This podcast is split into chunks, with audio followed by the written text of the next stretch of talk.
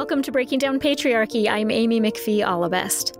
The feminist author Adrienne Rich wrote in her landmark book of Woman Born, quote, at certain points in history and in certain cultures, the idea of woman as mother has worked to endow all women with respect, even with awe, and to give women some say in the life of a people or a clan.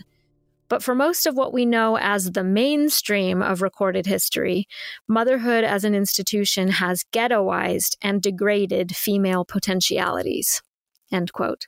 In this quote, Rich highlights the stark difference between the way our culture thinks it respects women and the way it actually regards them. It can be a wonderful thing to praise mothers, to celebrate the women around us who channel their love, energy, and resources into the art and the work of raising children. But too often we forget that our cultural ideal of a mother, young but not too young, married, domestic goddess, nurturing, and so forth, that's not always accessible, nor is it the ideal motherhood for all women.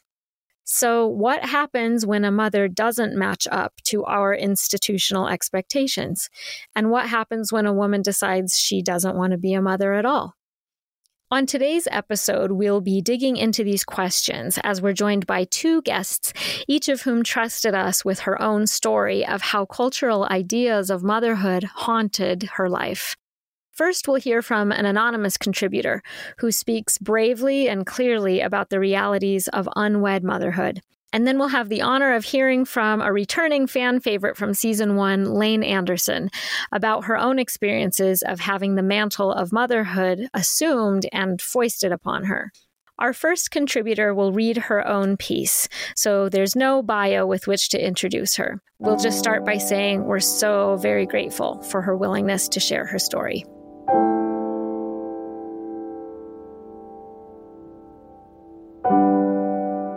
First experience with patriarchy begins at pre birth. I was born to unwed kids, a white girl and a Polynesian boy, in the murky stage between adolescence and young adulthood. Both were unprepared for the reality and responsibilities that came with parenthood, but one of them bore the sole responsibility. For the past 35 years, the stories about my birth have always been framed around my mother's actions. Getting pregnant was her naive, youthful attempt at getting my father to commit long term. The primary blame was placed on her. If there is any power in words, then framing a teenage girl as responsible for the actions of two condemns her to a lifetime of social ostracization. There isn't a part of my life unaffected by the story of my conception. I will always be one of those the bastard, the child born out of wedlock, a phrase I loathe. It's the years of people whispering disdainfully about others' unwed pregnancies, not realizing I too was the consequence of such a pregnancy. Many times I've heard people say, Did you hear she got pregnant? And my rephrased response, How dare he impregnate her? That response will stop people in their tracks. Truthfully, People don't recognize the folly of their snap judgments. After all, they're simply echoing the environment we are all steeped in. They may not mean to say harmful things, but they do. And those words hurt everyone touched by this issue. Growing up, I was smothered by the consequences of sex. I was the living embodiment of consequences, making it impossible to forget. There are tender stories, many too difficult to detail here, of the instances where the island community my mother lived in blamed her for her pregnancy. The stories of being accosted publicly. The painful moment in a church meeting where a woman gave a pointed rebuke to my grandmother, stating that her own children would never make the same sinful choices. My mom was disciplined by her church leaders for getting pregnant. My grandparents moved her away from their small island community because they received word she could potentially be excommunicated from their church. But where was my father in all this? My father remained in the same small island community and did not receive the same intense condemnation. However, his mother was publicly shamed for his actions. Ironically, in some instances, he was celebrated for getting a white girl pregnant. Most damning, he wasn't threatened with the same religious sanctions my mother was, despite belonging to the same church. He was, as they believed, just a knucklehead boy who got caught up in the moment. I don't think those community members realized they were not only laying the blame at my mother's feet, but they were also putting the blame on my grandmother's as well. They saw my maternal grandmother as responsible for my mother's mistake, and my paternal grandmother also hid in shame. Because, after all, this is a woman's issue.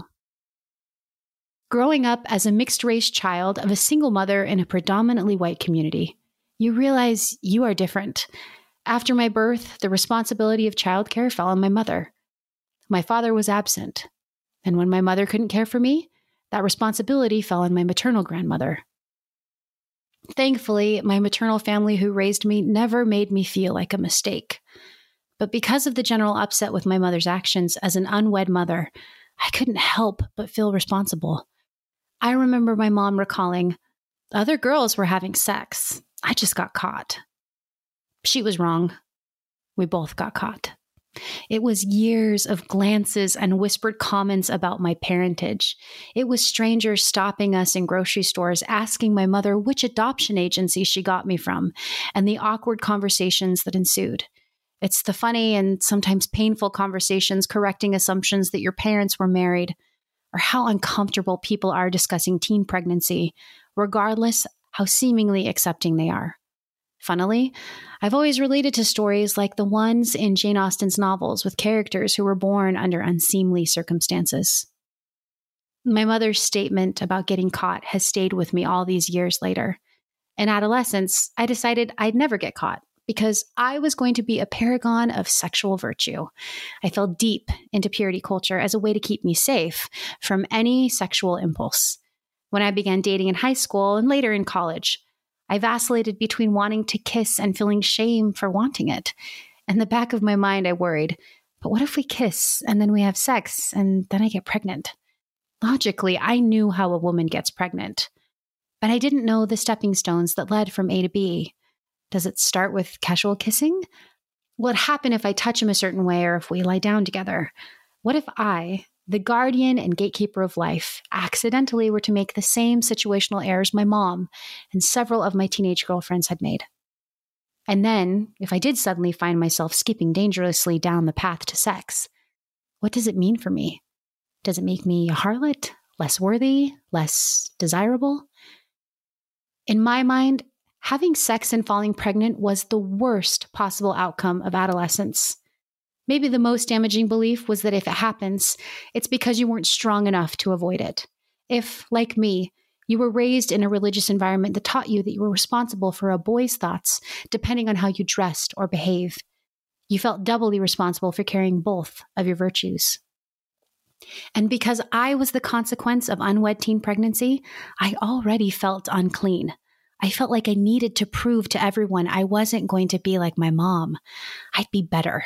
I'd be a mountain fortress so unscalable that no one would breach my walls. But it turns out that solution doesn't work long term or facilitate healthy relationships.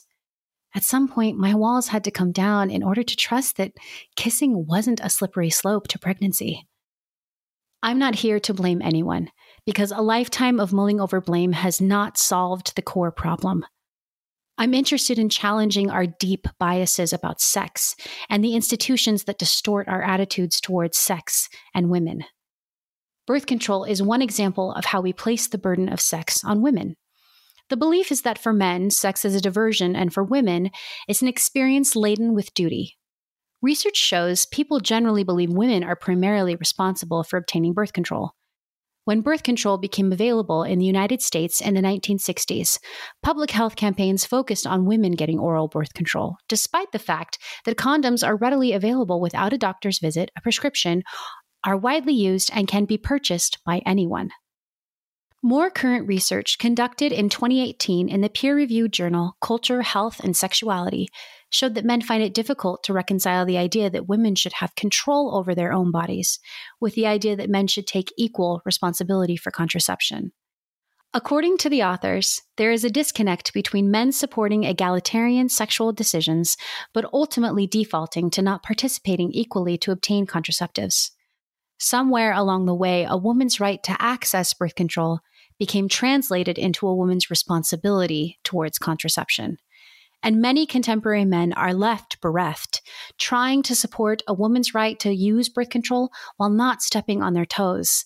It's created an awkward dance where men don't want to get involved or overstep, and women feel they don't have adequate support in making decisions around contraceptives.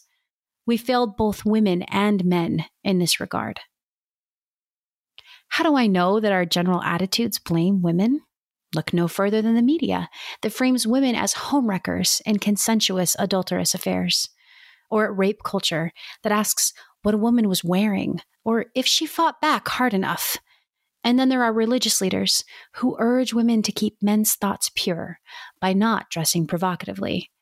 It's the opening phrase in Hamilton that refers to his father as a Scotsman and his mother as a whore. It's all around us. I too have blamed women. I blamed my mom for all the issues around my birth.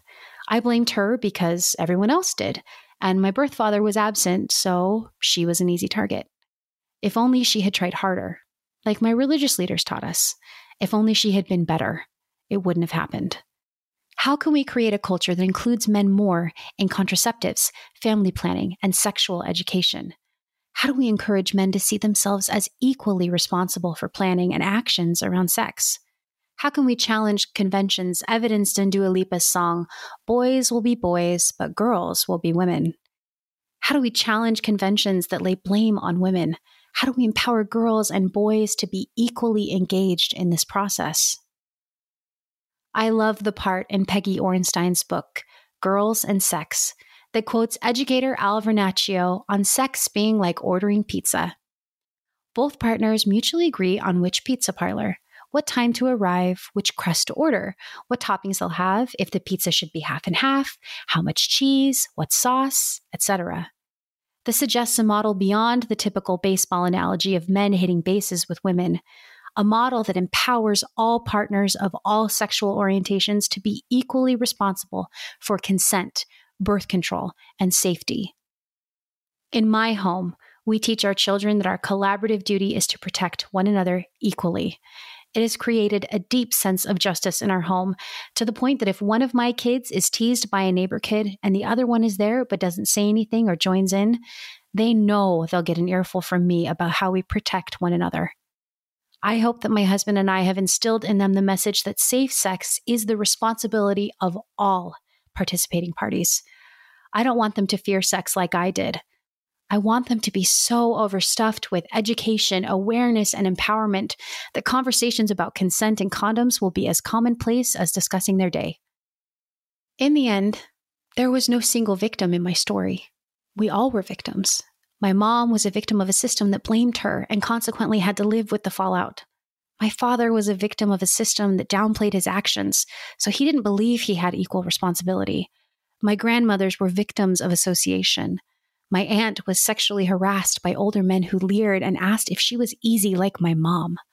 My grandfathers were victims of a culture that told them this is a women's issue. And I was a victim because I would forever be the living embodiment of their mistake. But I am not a mistake like my culture made me believe. You may disagree with my opinions. You may have experiences that contradict mine. I'll hold space for you. Can you hold space for my story too? I'll also shine a light on the many women who have walked this lonely road and have experiences so similar to mine. Our stories are too numerous to discredit as anecdotal. I am a woman committed to asking hard questions, even of myself. A woman who is committed to challenging the social conventions that women are the guardians of men's virtue, that men are incapable of being collaborative in birth control, and that virtue is tied solely to one's so called sexual purity, and to challenge the belief that women are responsible for unwanted pregnancy. If we have a loved one with an unplanned pregnancy, our first question needs to be How can I support you? We need to focus on support rather than shame. These kids born to these pregnancies should not grow up in the heavy shadow cast by their birth. They are not mistakes. I am not a mistake.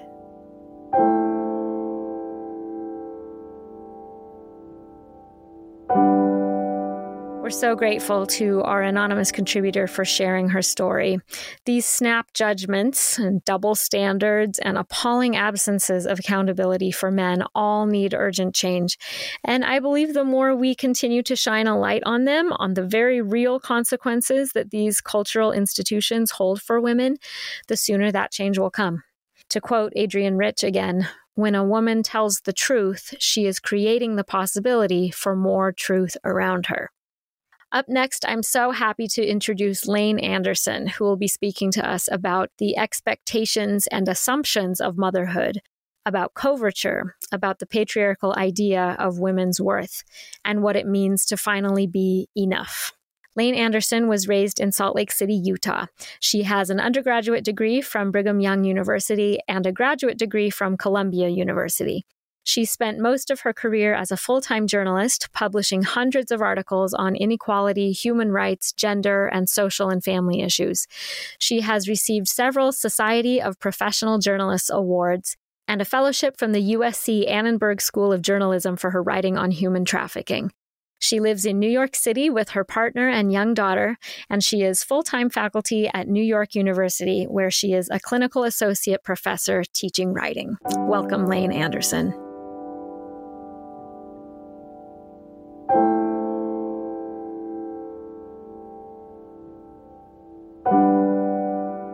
To hate Mother's Day. I dreaded it. I dreaded it so much that I started planning ahead for Mother's Day so I could deal with it. Usually, I plan to get brunch, get my nails done, and turn off my phone. It was important to turn off my phone because I would inevitably get pinged with messages that said things like, Happy Mother's Day! You're a wonderful nurturer in your own way. Or, Happy Mother's Day! Our kids think you're great. Some women who don't have kids like getting messages like this. I did not like it. There's no reason to message someone on Mother's Day, after all, if they're not a mom, unless you think of all women as moms or would be moms. I mean, people haven't sent me messages on Boss's Day or Secretary Day or Father's Day or any other role specific holiday that doesn't apply to me, only on Mother's Day. If you think this isn't that odd, ask yourself if you would text a guy who doesn't have kids and wish him a happy Father's Day. No, it's weird, right? I have polled men without children if they are similarly pinged with messages on Father's Day, and they are not. So, why is this happening? This is happening because we have conflated the identity and worth of women with motherhood. I say we because I was roped into this idea too from the time I was very young. I was raised Mormon, and on Mother's Day, the leader of the congregation would ask not only all the mothers to stand, but all the little girls to stand too. Then men and women in the congregation would distribute a token gift, usually a single rose or some chocolates, to all the women in the pews, all of the mothers and future mothers in the congregation. This gesture, which now strikes me as a cross between a scene from The Bachelor and The Handmaid's Tale, left me fuming in my pew even when I was 12. It presumed the role of mother was what I wished for, that it defined my future. The boys didn't get the same treatment on Father's Day. They got to keep sitting in their seats, just being boys, or I presume, future men. The implication was that there were no women or future women only mothers. The message that women's worth lies not in their personhood, but in their childbearing and child caring is reiterated in a million ways, and not just in religious circles. We also see this in high profile public discourse. When leaders respond to sexual harassment and assault allegations from the Trump tapes to the Kavanaugh hearings, they often make statements about protecting mothers, and daughters. We should always honor and respect the dignity of our mothers, sisters, and daughters, Ben Carson stated in regards to the Trump tapes. Mitt Romney decried Trump's words as vile degradations that demean our wives and daughters. But do you see what's happening here? These statements position women's worth in relation to men and children instead of as people who are deserving of respect and rights as individuals. this can make women as individuals undervalued or invisible. I'm reminded of a time when I was in my early 30s that I attended a yoga class with a friend who was a mother of three. When she went to introduce me to a group of moms she knew through her kids' school, she said, This is Lane, another mom from the neighborhood. Then she caught herself and added, I mean, she's a future mom from the neighborhood. There was an awkward pause. Then I corrected her. Uh, I'm a woman from the neighborhood, I said. And then we all laughed and she apologized. But how interesting that the word woman simply didn't come to her. I'm also reminded of the time when one of my close male friends mentioned to me, unprompted, how nice it was that I nurtured my university students as a professor, which he noted was a kind of mothering of its own. Never mind that my university students were adults who did not require mothering.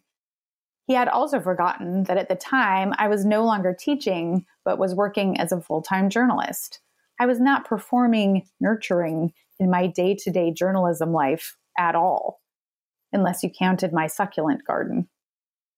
But the underlying assumption in these comments, as with the Mother's Day messages, is that for women to feel good about themselves and their place in the world, and for others to feel good about women and their place in the world. They must be nurturers or mothers in some sense, even if that sense is entirely fabricated. It should go without saying that this should not be the case. Mothers are female identifying parents. Women are female identifying people. Both are equally worthy because they are humans. But too often, being a woman is deemed not enough. In my early 30s, I got married, and the marriage ended a few years later. When I moved out, I rented a tiny but lovely Carrie Bradshaw studio apartment, which was the first place I had ever had all to myself. One morning, a few months after I moved in, I woke up with a familiar crushing weight of failure and disappointment I had never imagined this life for myself, alone, without a husband or children. Where had I gone wrong? And then that morning, something shifted, and I almost laughed out loud. I was a woman with a graduate degree, a job, her own apartment, living on her own in New York City, lying in her own bed, and living her own life. This was failure? My life was actually far beyond what I had imagined for myself as a little girl. Where had this idea that I was a failure come from? The idea that we are failing without men or children attached to us, or that we are worthless if we are not spending our adult lives serving men and children, comes from our upbringing, our conditioning, our churches. It comes sometimes from the people who love us, but received the same bad ideas. It's actually ingrained in our history in ways that most of us aren't aware of. I recently learned about the legal term coverture. Coverture is a legal concept that American colonists brought over from England that held that no female person had a legal identity. At birth, a female baby was covered by her father's identity, and then, when she married, by her husband's. As a symbol of this subsuming of identity, women took the last names of their husbands. Because they did not legally exist, married women could not make contracts or be sued, so they could not own or work in businesses. The ghost of coverture has always haunted women's lives and continues to do so, writes women's historian Catherine Allgor.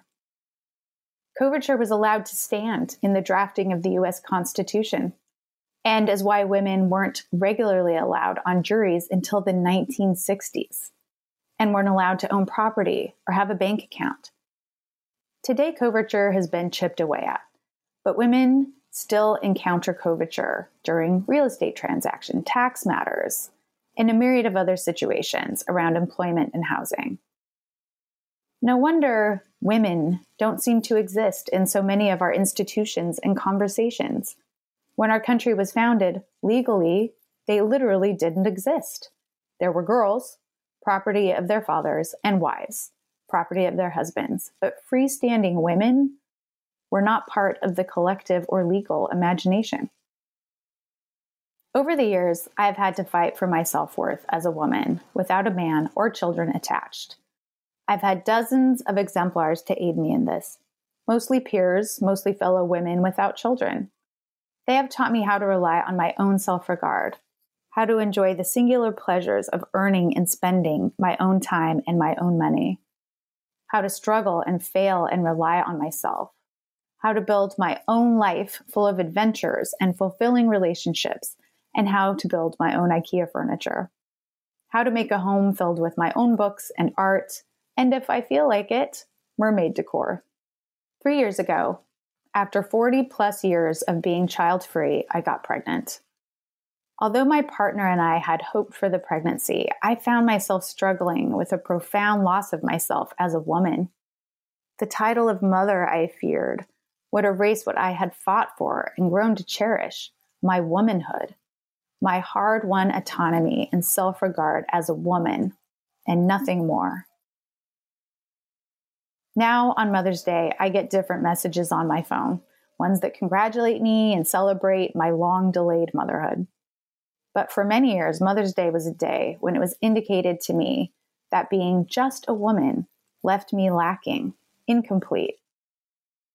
So now on Mother's Day, I remind myself to be grateful for my womanhood something that I wasn't taught about and had to discover for myself.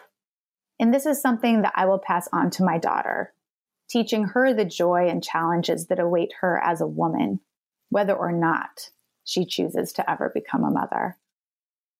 It will always be a day that I remember to tell her what was seldom said to me on any day of the year. Women are enough all on their own. Women are enough. Women are enough. Women are enough.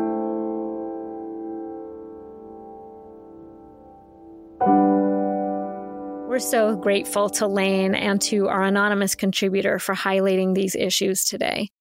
When we heap praise only on one very specific image of motherhood, an image that's cultivated by patriarchy, whether intentionally or unintentionally, we cast out countless other women who may be approaching motherhood in their own ways or not approaching motherhood at all. And when we treat motherhood as the be all end all, highest calling that a woman can aspire to, and discourage women from developing their other gifts to their full potential, we lose the gifts that they could be offering to the world. And our whole world is impoverished by that. We are more than mothers or would be mothers. And please don't misunderstand, this is not an argument that we shouldn't celebrate motherhood. It's an argument that motherhood should never be assumed and that we can continue expanding our understanding of the unlimited ways that motherhood can manifest. And that one day we can create a culture which celebrates all women. Before I go, I of course want to thank Sam Preminger for our production, Brianna Jovan for our editing, and Lindsay Allebest for our social media. And as always, thank you, listeners. Whether you're mothers, not mothers, or other people altogether, we need all of you. We need all of your voices to keep engaging in these conversations.